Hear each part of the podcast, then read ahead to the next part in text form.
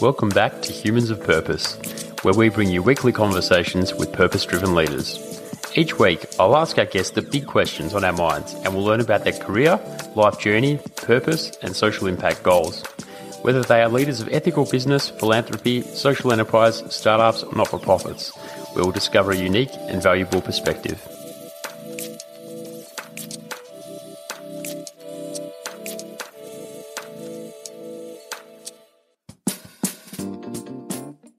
Fact that I met so many incredible Tanzanians that were just like me. They wanted to make a difference, uh, except they didn't have an access to doing that like I did.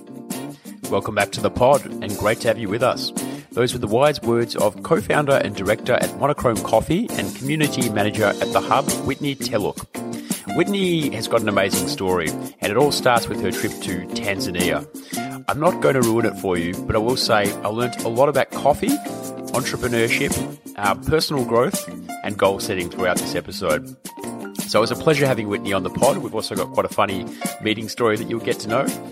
Since our 100th episode party, we've been inundated with some requests for those wonderful Humans of Purpose Frank Green cups. Now, we don't have any left to give out, but rest assured we'll be running some comps later in the year where you can win one of those cups. And who knows, if we get enough interest, then we might do another big run of cups.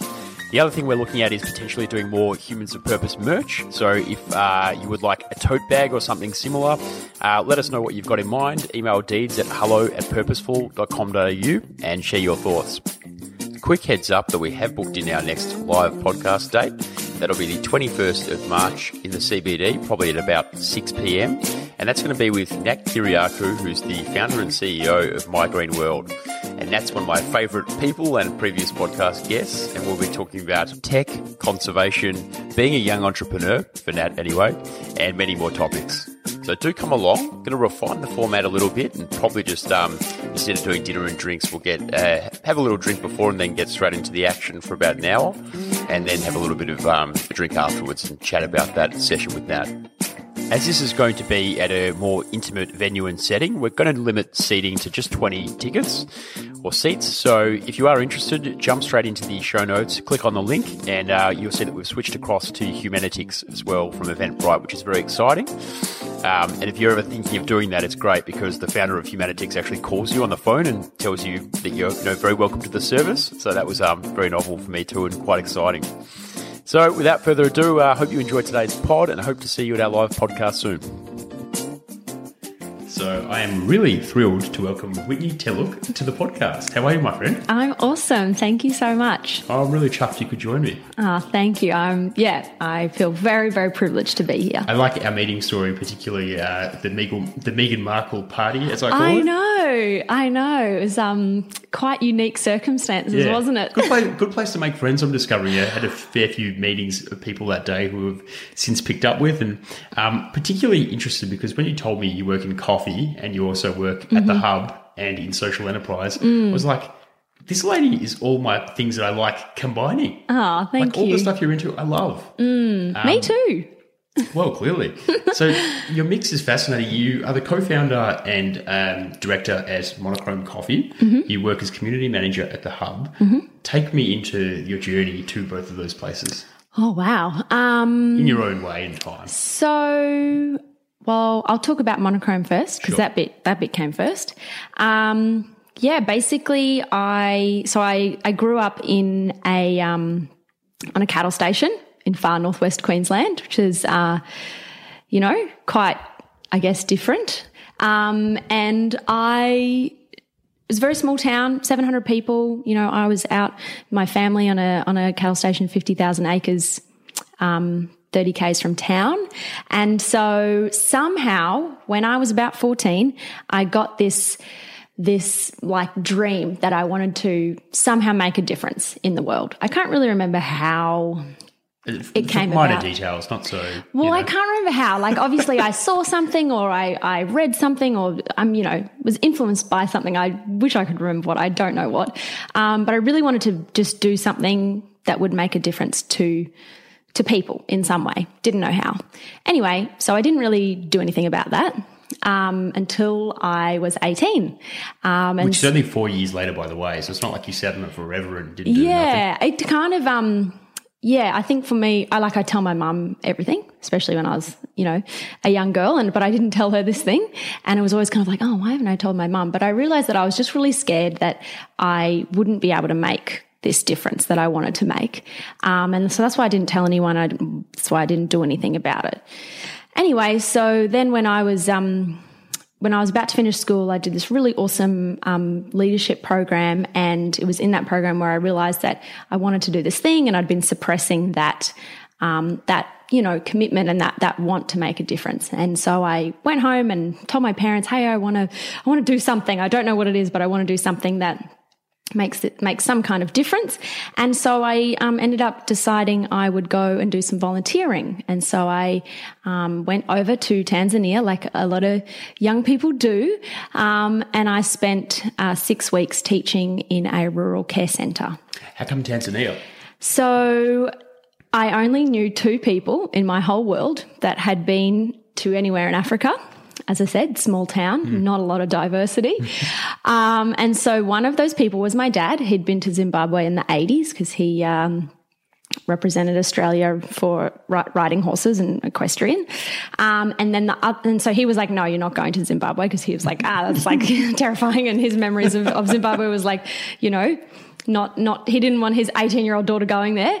Um, and then the other person was this girl who i kind of knew not really you know from school. And i saw um, that she had done some volunteering. And so i just messaged her and i said hey um, i saw that you did this thing. I don't know if you remember me but um, how, did, how did you you know, what did you do? Where'd you go? How'd you do it?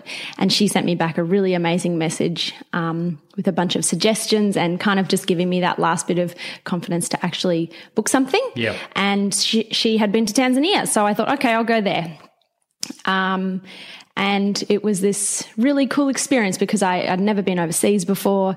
Um, and when I landed in Tanzania, it was actually a very strange experience because it looked – the the landscape looked so similar to where I grew up. I was like, "Are you kidding? I've come all the all the way across like the other side of the world, and now it looks like bloody Richmond, which is the town that I you know grew up near in in, um, Queen, in Queensland. Richmond. No, not hipster coffee Richmond. Richmond. yeah, very different Richmond. um, anyway, so I landed there and was like, you know, I. Um, was picked up by the the volunteer organization that I went with, and this this gorgeous man Michael picked me up, and he was just like, "Welcome to Africa," and I was like, "Oh my god, this is really cool." Anyway, so spent six weeks there, and I guess what I was really struck by was the fact that I met so many incredible Tanzanians that were just like me. They wanted to make a difference, uh, except they didn't have an access to doing that like I did, mm. um, but, you know, purely because of where I had grown up and, and being in Australia. And, you know, that's more of an option for us to think about, hey, what purpose is, what's my purpose? What, yeah. what am I going to do? How am I going to make a difference? Whereas, you know, in Africa, you wouldn't have thought that stuff can happen as much. Yeah. It's, um, it's just a lot of it is based more around just like survival, fulfilling the basic needs. Exactly. Yeah. Yeah. yeah. Um, anyway, so I was really struck by these amazing young people. And um, anyway, so then my trip ended, and I was like, well, I can't just, you know, I don't want to just like have this stop now. Um, anyway, so I came back to Australia, and um, the the group of, of children that I was teaching, I really wanted to work with them and their families and the community to ensure that they went to a really great school in Tanzania, um, because in uh, in, in Tanzania, there's 80% of kids attend primary school, but then only 20% um, attend high school. Mm. So there's a massive drop off um, due to a bunch of different, a bunch of different reasons. But um, the main one is that uh, all the kids have to sit these really hectic national exams. And if you don't pass the exams in year seven, you don't get to go to high school. Right. So it's really important that they have a, um, a, a robust primary school education. Mm. Otherwise, they if they don't pass these exams, that's the end of their their formal education. so yeah, we sent these. Um, a year later, I went back and then started looking for a school that we would partner with and um, found a really, really amazing school called Haradali. And um, they had a 100% success rate of their students going from primary school to high school. So wow. I didn't, I hadn't seen any other school that, that had those results. Yep. So I thought, okay, good. This is, this is the one. What do you think was in the special sauce there? Um, yeah, that's a good question.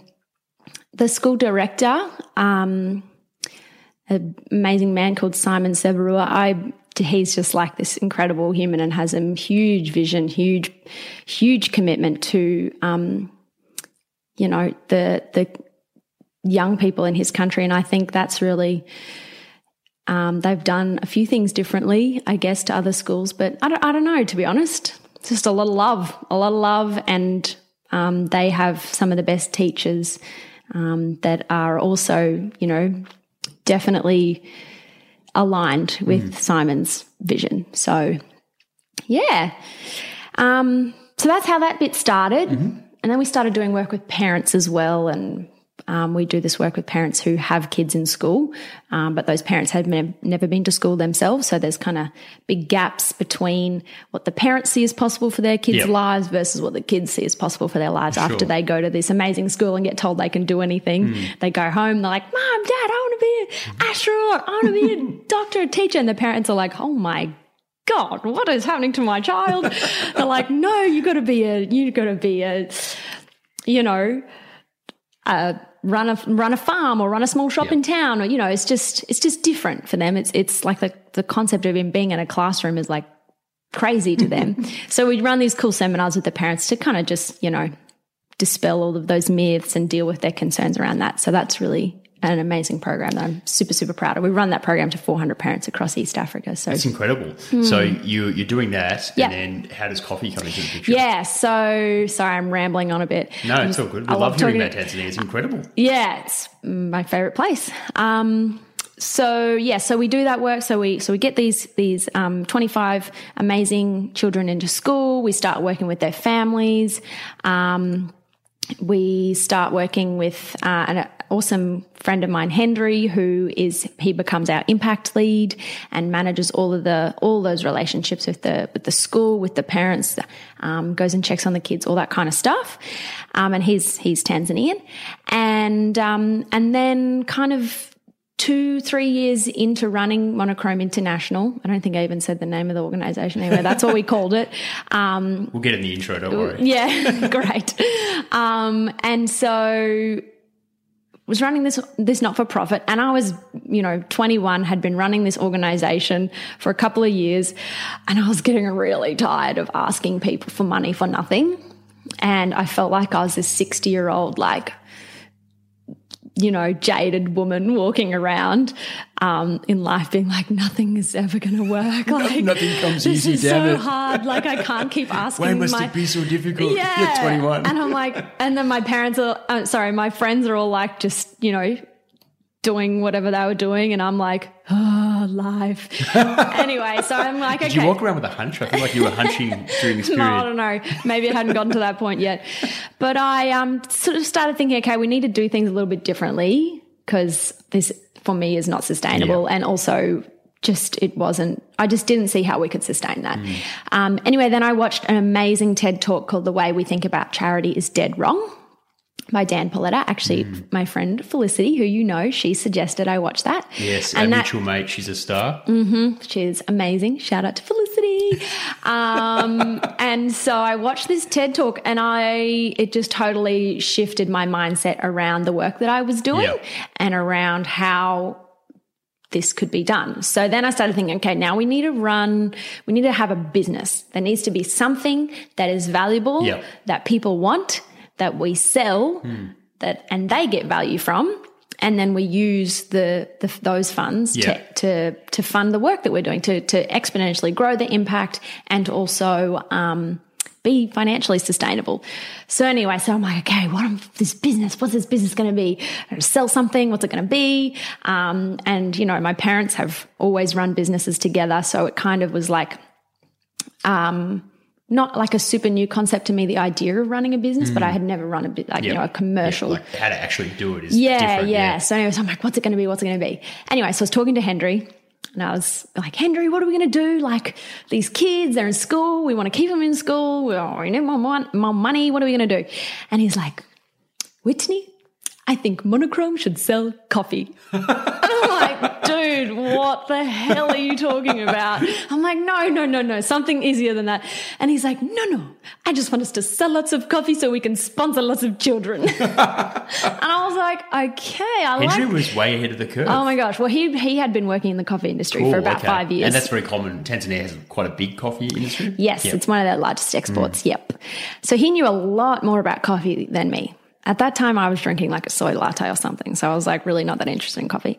Um, anyway, so then I'm like, okay, let's do this coffee thing. That sounds like it could work. It kind of fits in with the narrative Hmm. because we can get coffee from, we can import coffee from Tanzania and Yep. then, you know, Source local, Exactly. local. Yep. Exactly. So, um, so yeah, then we started figuring out that how it works, how you get coffee from these areas of the world. And yeah, I learned a lot, very steep learning curve. So Um, that must be a very deep, trusting relationship with Henry over there to oh my gosh. back that in and kind of you, Yeah. went, you went straight into it. yes, I trust him so much. He's, yeah, he's incredible. And I would not at all be able to do like anything that we do without him. Um, yeah, he's an incredible human being. And, um, And Matt's with you as well in the business, your Yeah, husband. yeah. So this is around the same time that um I yeah, met my husband and we he luckily had a background in law, which is very helpful. D- definitely um not my skill set. and so he was ended up kind of doing a lot with me when I was sort of like toying with this idea. And so yeah, when the when we eventually started the business, we were like, okay, we're doing this together. Yeah. So um then Monochrome Coffee was born. It's amazing. Yeah. And talk to us about the name. So monochrome, um, we called monochrome international monochrome international because a lot of people think monochrome just means black and white, um, but it actually means many shades of one color. So it can be many shades of pink, blue, green, whatever. Um, and for me, that's really how I see the human race. You know, we're all many, many different shades, shapes, sizes, backgrounds, but ultimately we are all the same. We're all one, we're all just, you know, slightly different versions. Um, and that really is the, yeah, I guess I just kind of liked that concept and I, That's a beautiful I- message, uh, Yeah. sentiment about humanity. that's sort of i guess my vision for people is that we that we get that we are you know there's not really much of much of a difference when it all boils down to Yeah. what we all really care about so Do you get asked that often about the, the meaning behind monochrome? um I used to at the beginning a lot of people ask at the beginning but now i think because the coffee co logo is like a zebra i think i don't Yeah. know people It looks like a zebra. yeah yeah Is it's a zebra? Yeah, the Cool. little, the little, yeah, the little zebra head. So, yeah. So people don't ask me as much anymore, but So, I mean, we talked about Felicity earlier, but I'm curious as to the impact or the kind of Mm. momentum that it gives you having friends that are sort of going through similar Mm. Pathways. Because, you know, you guys are very close friends from, you're both from Brisbane originally. Mm. Come down to Melbourne and being in that kind of not for profit social enterprise track and wanting to change the world, but having each other to bounce back and Mm. forward from. Do you have a lot of people in your life like that? And also, what kind of influence does that have on your journey? yeah, I have, I do have a lot of people like that in my life now. Um, when, yeah, when I was originally kind of starting Monochrome International, I didn't have anyone that was doing that. And a lot of my friends thought it was a bit weird and they sort of were like, why are you doing this thing? Like, why do you, why do you care about these people? Yep. Um, and so, you know, sort of quickly realized that perhaps that's not the, the people that I want to be around. And Felicity was kind of the first, my first friend that I had that was also running an organization, uh, a purpose driven organization. And so, yeah, I got to learn a lot from her, but it was really when I moved to Melbourne that I, um, started to, um, yeah, meet a lot a lot more social entrepreneurs because I mean, there's just a lot more here in Melbourne. I had never really even heard of what a social enterprise was before I moved to Melbourne because I was in Brisbane and, um, yeah, this was like three and a half years ago. So I, it's just a smaller space there. But yeah, now having so many amazing, um, you know, friends and, and just people in, I guess, my network, it really, um, I am inspired by so many people that I am like hanging out with or catching up with. And um, it's always, yeah, it always pushes me to, uh, I guess, like assess how I'm going. Not like comparing, but like, oh, wow, like, you know, if they can do that, then I can do. Then I can do that. Well, I think that's right. And they always Mm. say that you are the product of the five people you spend the most time with. Mm. So if you spend time with people who don't believe that they can do things, Mm. um, then you're going to have quite a uh, limited uh, mindset as to what you could achieve. Yeah, Um, yeah, It's like that other expression, you know, whether you think you can or you think you can't, you're right. Mm. Which I love. yes, yeah. That's awesome. And I think, you know, people like Felicity, having them around you where they're, they're blue sky thinkers, you know, Mm. they do really shoot for the stars is such a good kind of Yeah. way to progress in what you do. Yeah, and also with uh, Matt and I, he, um, yeah, like I just can't get away with anything with him. He's like, Oh, he's the, like, he's the rationalist. No, I, well, he's definitely is the rationalist, but, um, but as in he just holds me to account to Ah, such yeah, a yeah, yeah. high, high level, and you know, um, he I just I just love getting to run a business with him. It's really amazing, and I um, I didn't really know that I wanted that in in my life partner until he was like, "I want to run a business with you," and I was like, "Oh, okay, let's do that." like that's amazing. It's like there's marriage Um, and then there's running a business together. Like, which one is more serious commitment? It's big. Like, It's like la- layering yeah. Well, on we ran a business together before we were married. Sure, so sure. Before we even decided we would get married. So um, yeah, it's just really really fun doing that, and I think that um, everyone should do that. They should try and run a business together before they get married. or some kind of project Yeah. like yeah i guess for a lot of couples probably planning their weddings like the first project so It's like running a micro business. yeah A very uh, poor business model.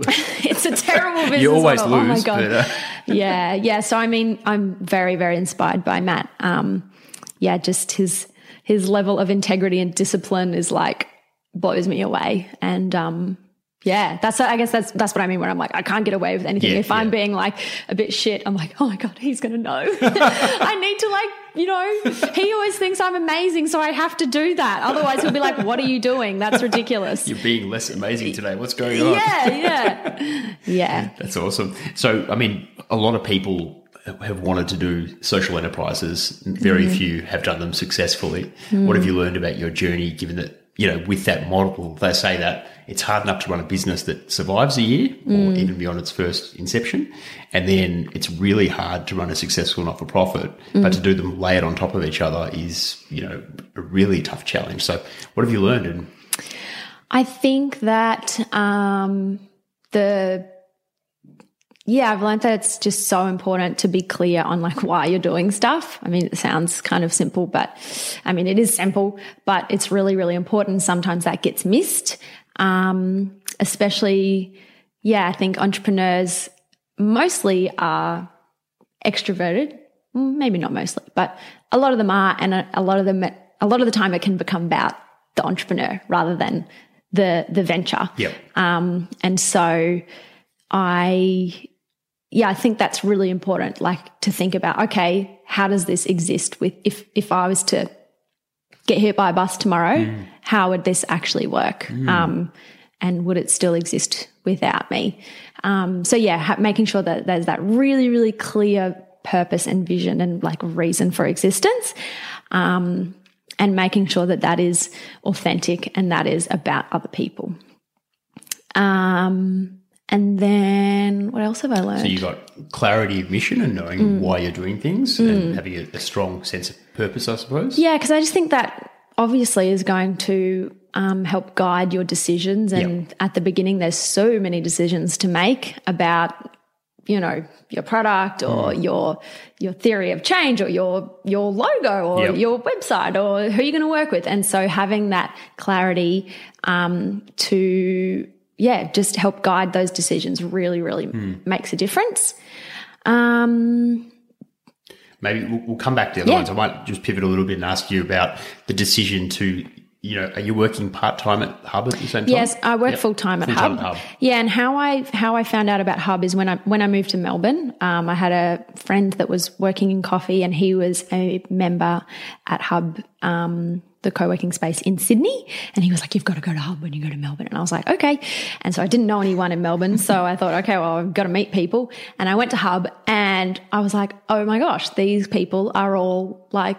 Doing Yeah. amazing They're all like stuff. you, basically. Yeah. Yeah. And that was, you know, I at that point I left Brisbane and and before I left Brisbane I was still kind of hanging out with those friends that were like, why are you doing this? This is weird. And so I kind of just thought that was like normal for your friends to think that. And then I met all these people at Hub and they were like, that's so great. Like tell me more about what you're doing. And they're like, I'm doing this thing. And and they were like, this bit sucks. And like, I failed and I did this. and I was like, oh wow, they actually like understand. Yeah. Anyway, so remember at Hub, loved it and then yeah it was starting monochrome coffee and um yeah realized that i still really needed to work um, but i wanted to work somewhere where i was going to learn where i was going to um, be with people i really care about and where i would still get to um, experience making a difference and so hub was hiring and i um, applied and i got um, i originally started there as a space lead which is more like facilities type stuff Yep. and then moved into the community lead role um, in July last year. Yeah, so it's really awesome. It's like the perfect place for me to be, other than monochrome. Well, Mm. and that's the ideal position to be in. How does it all fit together for you, lifestyle wise? And do you think you could have um, done as well in monochrome without a well fitting kind of support job almost? Um, yeah, I I don't know. I probably not. But also, I do I do know that I kind of set it up with them. Like, hey, I do a lot outside of work. You know, well, Yep. if I am to get this job, like I do a lot Yep. outside of this. Which is a very And- important conversation, I think, to Yeah. have up front these days because everyone is doing a lot, but I think most people are too scared to share that. And one of the things that dur- during my interview process, our um, founder and CEO Brad Krauskopf, he um, so one of the you know um, interview rounds was a, a catch up with him, um, and he was like, "Look, the people that we hire are most a lot of people here are actually doing things on the side and." He shared that his commitment is that people that work at Hub um, that Hub is their their last job because he wants everyone that works at Hub to get everything that they need to be able to go run their own thing. And I was like, that is really cool. I like this. Um, and so I think when I had that chat with him, I was like, yeah, this is definitely a good decision because I'd never actually worked full time before. So I thought, oh my God, how am I going to work full time and still run monochrome? Um, but yeah, it was it was definitely an awesome decision, and I just learned so much there. And I know a lot of amazing people in um, the business world in Melbourne because of that. Because I'm like talking to them all day, every day, and um, yeah, it's a really, really, really amazing place to work, and I love it a lot. So. Yeah, the, at the moment, I'm like, I don't even want to leave. So even if Monochrome was kind of going gangbusters, don't really know if um, if Matt and I would decide to leave our full time work or ac- or Mm. Is- is actually hire another in person. His job as well. Yes, he is. So, what's he's he he's full time at PwC. Yep. Um, he's in a team called the Skills Reform Unit, and so they are. Yeah, working to reform the vocational education sector. And they're Cool. working with the Department of Education. So he's also super passionate about education and He's Um, a, he's a uh, legal refugee, as, as I call them. So not not Yes. actual refugee, but you know we've fled the law Yes. to some degree. Yeah, he started in the corporate tax team. Yeah. And then kind of quickly realized that was not. Did he have Gonna- a similar like purpose kind of shift to what you did? Like was he because you said he was in corporate tax, and then obviously he's moved into Mm. an area where he wants to make more difference or create more change and I think that he um, he was very interested in politics when I first met him, um, but the mentality was kind of like, I'll do that when I'm, you know, have had a career. Yep. Kind of that mentality of like, oh, I need life experience. I've got to do stuff and then I can contribute. Um, anyway, and then he met me. Well, that's not the you philosophy at all. It's a, they're complete opposite. Yeah, yeah. So I think then I sort of started to challenge him on like, well, no, like you can do something now. Um, you can do something now. So what's it going to be? And then, you know, that was a, um, some really cool stuff that we got to discover together. And, um, I think that's kind of how it shifted is that he realized that he didn't have to slog it out in some job that he didn't really like that he might get paid really well for. Yeah. Um, But he realized he could actually, yeah, enjoy his full time work, and so he started looking around around PIBC and the other other teams, and he uh, went out to Conment with the human capital team and. Um, did some cool stuff there, and then found this this random little team called the Skills Reform Unit that no one else really knew about. And um, yeah, once he kind of learned about what they were doing, was really inspired by um, inspired by that work. So yeah, he really loved it. So it works out for you guys quite well then to be in full time work, but still doing what you do Mm. yeah, together. it actually does because we have quite a similar schedule, of course. Um, and we roast coffee on Monday nights, so we make sure we leave work a little bit early so we can get home and then get to the roastery. Um, Where do you roast? yeah, we roast in Abbotsford. So um, it's a space called Bureau Collective. It's basically like a co-working space for coffee roasters. Mm-hmm. Oh It's- my God. it's really cool. Take me there. Yeah, you can come. We can have guests. um, yeah, so we roast there. It's it's a collective. So um, there's a lot of amazing um, other roasters hanging out there that we get to yeah So, to- learn so the from. beans come from Tanzania, or Sometimes they do. Yep. So originally we were sourcing everything from Tanzania, Yep. but that was a bit limiting. Yep. So now we source coffee from yeah all over the world. There's some coffees that we're roasting from South America, um, some from East Africa, ma- mainly mainly East Africa and South America. But how do you yeah. decide which coffees to bring in, and also um, how do you like decide which ones go well together? So um, in coffee, well, you when you when you buy the coffee, it's it's green, green coffee, um, and so just means it hasn't, it hasn't been roasted. It's Yeah. been processed um, at origin, and then it comes over. So it's gone from it being a cherry to being a green Yeah, bean. so it goes from a cherry to it, it gets picked um, once it's ripe, and there's a few different ways that coffee can be processed. Yeah. Um, yeah, and then and then it's it's processed. It's you know, um, and then it gets shipped over to Australia, and then you got to choose the coffees. So um, there is a process uh, in coffee called cupping. So it's like tasting, like similar to wine tasting. Make the noise. It's a cupping noise. So there's yeah, so there's like very um, specific ways that you have to um, you know pour the co- grind the coffee, pour the coffee, all the timing. It's like all very like precise. Yeah. Um, and then you have to taste it. So there's these special spoons, and you like dip them in the coffee, and then you have to slurp it as loud as possible. yeah, what does it sound like?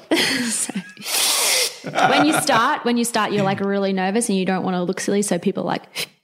it's a polite slurp. Yeah, yeah. And you're like, oh, that's so nice. You you're new. Let's get into this. That's how you know they're a rookie uh, yeah, coffee yes, tester. yes. The I mean, polite I still definitely consider myself a rookie. I really not like massive expert in this stuff, but um, yeah. So you got to slurp, and the reason you're to slurp is because you need to make sure the coffee hits like as many of your taste buds so that you can get all of the flavors Mm. of the coffee. So then, yes, and then you taste. Um, and there's like a big kind of coffee tasting wheel where that helps you articulate the taste because that's really hard at the beginning. I'm Yeah. like, you know, It tastes like uh, I'm like, between ah, coffee it tastes like coffee. It tastes, coffee. it tastes nice, or it tastes like chocolatey, or it tastes fruity. Yeah, Um, I would have thought everything is like chocolate or mulberries. Mm, Well, no. Got a lot to learn. There's, yeah. Um, so yeah, then you then you taste the coffee and um, you figure out what's going to go well if you if you're just roasting a single origin, which um, is just one, one specific um, from one from one specific region, um, and then but then if you're doing a blend like we do, then you're kind of mixing. Yeah, mo- mo- mostly two. We just mix two different um, coffees together to make sure we're getting a good consistent So um, that's taste. so Monday night's then roasting night. Hmm. And um, what's the other processes in the chain? Well, yeah, it's just me and Matt. So everything else. Oh, you mean for the actual Yeah, coffee? like oh, okay, right. After you yeah. roast it? Yeah, so we roast um, and then you're selling mainly to businesses? Yeah, Yep. yeah. So we pa- roast and then we pack the coffee. Yep. In our So- cute and little you and Matt packing cute it? little bags. Yes, that's us packing. I love it. Um, and then yeah, so we sell to office spaces. Um, basically anything that has from 50 employees up to 500 employees and they're providing coffee for their staff. Um, yeah, that's kind of that's our main market. So, and that came about because I was working at Hub, and um, I knew how much coffee they were going through. I knew how much they were paying, and I knew that the quality of the coffee they were paying for was not really that great. So I was like, "Hey guys, why Bring don't you use in. it? Why don't you use our coffee? Throw us a bone. Um, and so they did. And then I thought, okay, maybe this is, there's something here. Cause up until that point, we had been just targeting cafes, which was really hard. Yeah. And, um, we really weren't getting very far with Well, that's those a very conversations. interesting um, thought process and like quite entrepreneurial. So you thought you, there was one market, it turned out to be a complete different market. Yeah, I thought I thought cafes were going to be falling over themselves, yeah. wanting to use this amazing social enterprise Yep. ethical coffee. Yep.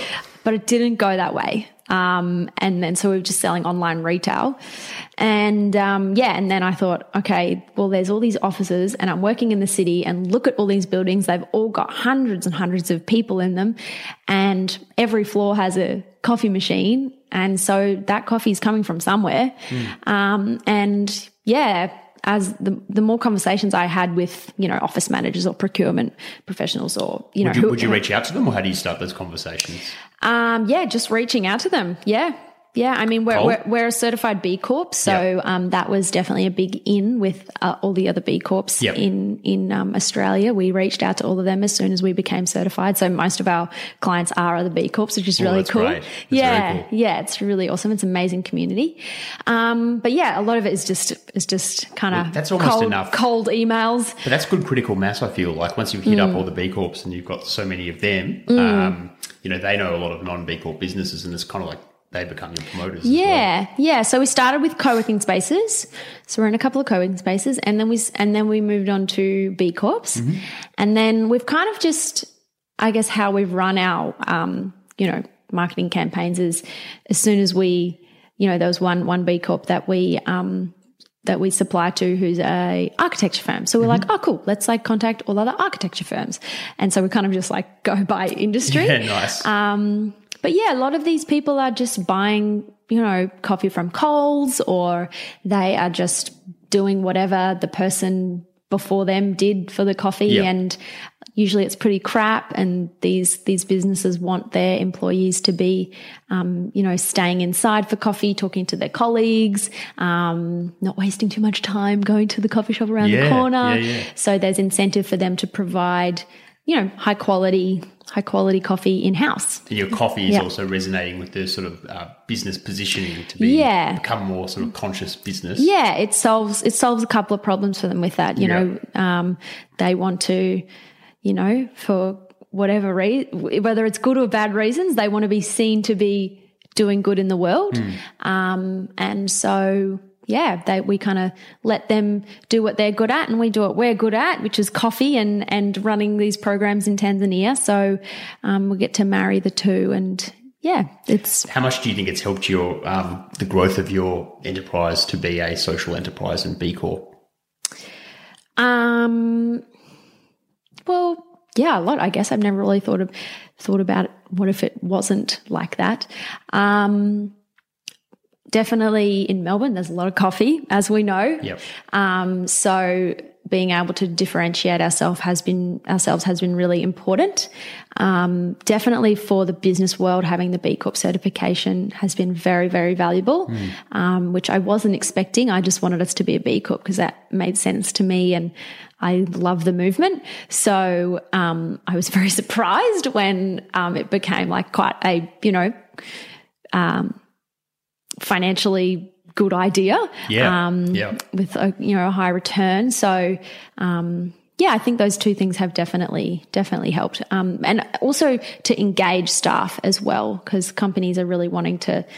Yeah, wanting to um, inspire their staff, and um, especially with millennials now, they they expect more from from their workplaces to be to be doing more and have a more holistic approach to um, their impact. So Well, I think they being want to be able- making impact all the time. Absolutely. Exactly. Yeah. So being able to communicate that to their staff by like, hey, look at our like awesome purchasing decision, um, and us being able to, yeah, give them the tell tell them the results. I think um, yeah, really makes a difference as well. So talk us through a bit about how um, a purchase of a bag of monochrome coffee, or you know, me being supplied as a business by monochrome for a year, uh, translates to impact, and sort of what percentages are we talking go to the Tanzanian families or schools? So, well, I guess um, let me let me try and break it down. For I, so there's I wouldn't the- need an exact answer. I'm just curious as to how it kind of um, you know, the change happens. Mm. Yeah. so basically um, to send one kid to school for a year is twelve hundred dollars. We can literally send them an invoice and be like, "Hey, this is this is what this is the amount of education days that you guys have funded." That's very cool. yeah, So yeah, Mm, it's very translatable. I like that. When you can make something an impact like that, it's tied to a product and it just creates um, such a clear result abroad. I think that's very powerful. Mm. And I think how you sort of show that on your website too is very cool. Like that sort of impact dashboard look you've got, and um, well done on having an epic website too. Ah, thank you. That's Yeah. very kind. yeah, it's very, very, uh, very refreshing and very brought me right in. Oh, awesome. Well, Matt did all of it. So Go, Matt. Go, Matt. Go mad. He'd never made a website before, and then he made a really amazing one. So, So, what should we be excited about when it comes to monochrome uh, over the next year? oh, what should we be excited about? I mean, we're definitely excited about the cupping and being invited to cuppings by you. Yes, yes, yes, yes. Join us um, for the slurping action. Um, Quite seriously, though, do you think you'd ever do anything a bit more like bringing the community in on the coffee social enterprise journey a little bit? Like if you if you did Mm. an event, like you ran a cupping event and invited, uh, you know, people along. I mean, Yes. I would plug Well, the bejesus out of that. I think, um, yeah, I think definitely that is going to be a massive benefit once we are um, working in the business. Yep. Um, out, you know, in normal hours. Yep, yep, yep, yep. Um, I think, yeah, we're super, super excited to to be able to um, so is your do goal stuff then like that. over the next few years to push into the business? Yeah, Yep. for sure, for sure, definitely. Um, for myself, I'm. I don't really, yeah, I don't really have a timeline at the moment because, as I said, I do really love working at Hub, and I get a lot out of that. And Yeah, um, and that's very important. I feel to have that kind of balance and diversity in your um, things you do. Yeah. Um, but yeah, in terms of things to be excited about, um, well, f- yeah, for us to be expanding, expanding the impact, um, expanding the amount of, uh, kids that we're sending to school because that's the, that's the biggest thing. Um, and then also really, um, we're going to be training Hendry up to, um, run the empowering parenting seminars so that that can happen all all throughout the year. Um, so that will be really cool because that's my favorite program that we do. Um, and then yeah, I mean, for, it's just like you know, selling as much coffee as we can so we can make as as big a difference as we can, basically. Awesome. Yeah, and then keep the- it simple, keep it powerful. yeah, and in the future, I don't know if this is in the next 12 months, but I really, really would love to work with um, young social entrepreneurs in Tanzania because they're the ones that are going to be employing these kids that we have in school at the moment. Um, they're the ones that have got the big dreams of, of the, the big, amazing things that they want to do in their countries. And I really want to, um, yeah, empower them and, and make, and to mobilize that a little bit. So, um, I know there's a Yeah. couple of our guests who have been in Tanzania doing work there, YGAP um, previously. Ah, yes, yeah. Mm-hmm. And um, Annabelle Chauncey's been in Uganda and I think possibly also Tanzania. So I'll have to see if we can connect you guys up to Mm. chat further. yeah, that would be awesome. Yeah. So I wanted to just come back to your overall schedule sounds pretty hectic, but awesome. I know Mm. Thursday mornings hanging out with Felicity, boom, love that. Monday Yes. night roasting. Yeah. Um, do you have any productivity hacks or tips as to how you can sort of make the most of your time? And Well, I schedule everything. Yep. And I have alarms and things that I need to like beep at me to remind me to do stuff. Hey, what's your scheduling process? Go straight in the Google Calendar or your work calendar? Um, yeah, Google Calendar. And then I also use Trello a Yep. lot. Um, so Matt and I generally sit down on a Sunday night and create our what we call action points for the week. Um, and so I have a Trello board that just has all the different areas of life. So I've got one for Monochrome International, Monochrome Coffee Co., Hub, uh, health and fitness, um, personal or like friendships. Uh, what else do I have? I think that's the main ones that I have. And then I have like all the all the stuff that I need to do for the week. And, then I have found Trello to be very effective. Mm, yeah, I love Trello because you can tick things off, and then it goes green when it's all ticked. you love it. Yeah, it's, it's really good. Um, yeah, I think that's probably in terms of kind of um, what was the term you used? Productivity, productivity hacks. hacks. Yeah, I don't yeah. really have that. It's just I think it's just uh, being disciplined about what I take on. So um, are you saying no more than you used to, or how do you get better at that? Um, I I don't think I say no more. Oh, do I?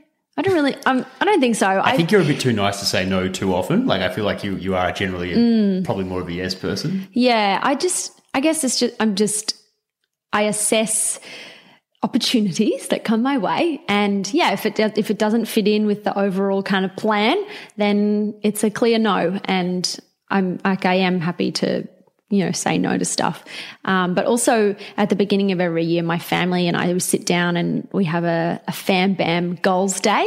And so we create all our goals for the year and then we have monthly check ins. So I find that really helpful because then I know whether I'm on track, whether if I'm not on track, where I need to work on stuff. Yeah. Um, so. And how does a practice yeah. like that begin? I mean, that's, that's an amazing thing. Mm. I, I, love that. But how, so was that from when you were young you had that? Yeah, that's my mum. That's yep. my mum. Yeah. She, um, got us all doing that when, oh my gosh, how long ago?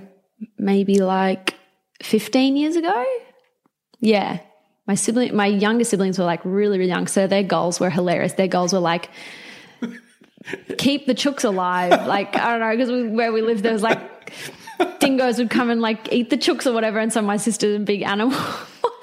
so their goals were hilarious, and we ke- and we've kept them all. My oh, mum's like meticulously so kept these goals oh. and the handwritten, you know, goals about chooks. Stained um, by crayon and dirt. And, yeah, yeah, exactly, exactly. And, you know, spaghetti or whatever while we're having dinner. So yeah, that's my mum. She, she got us doing that. And, and we all used to, um, kind of resist it when we were young. We'd be like, mum, we don't want to do this stuff. Like it's boring.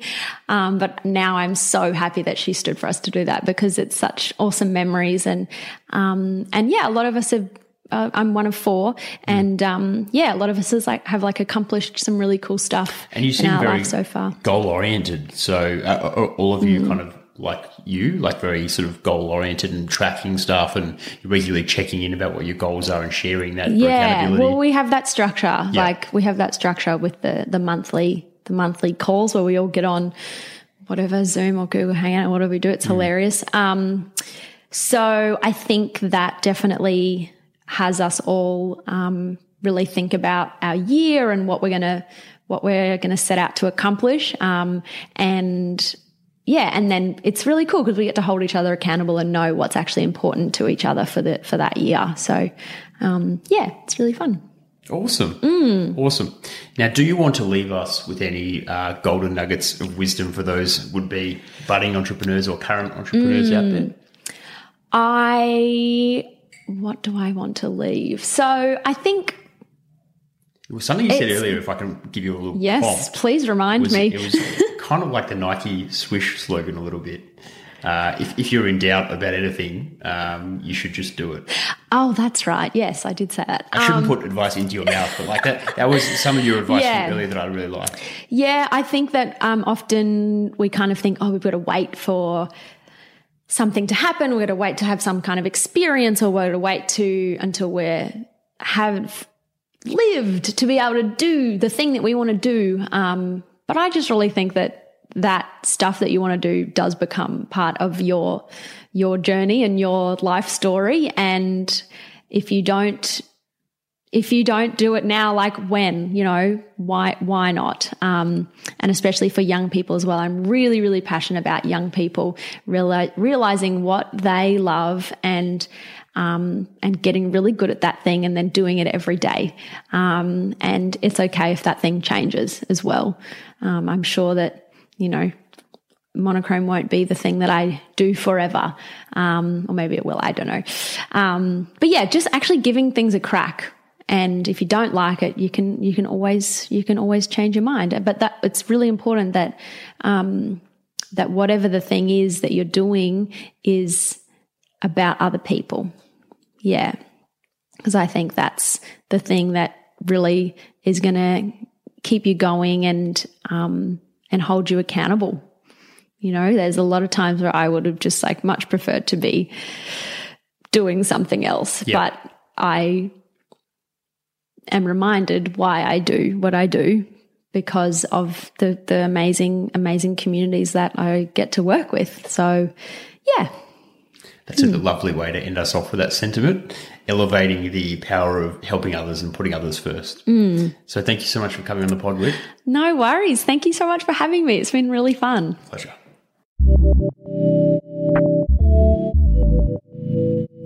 If you enjoyed this episode, make sure you hit the subscribe button in your podcast player. You can check out some of our previous episodes at humansofpurpose.com.au. We'd also love you to leave us a review at iTunes. It helps others find out about the show. If you're interested in sharing your products or services with our community, email us at hello at purposeful.com.au.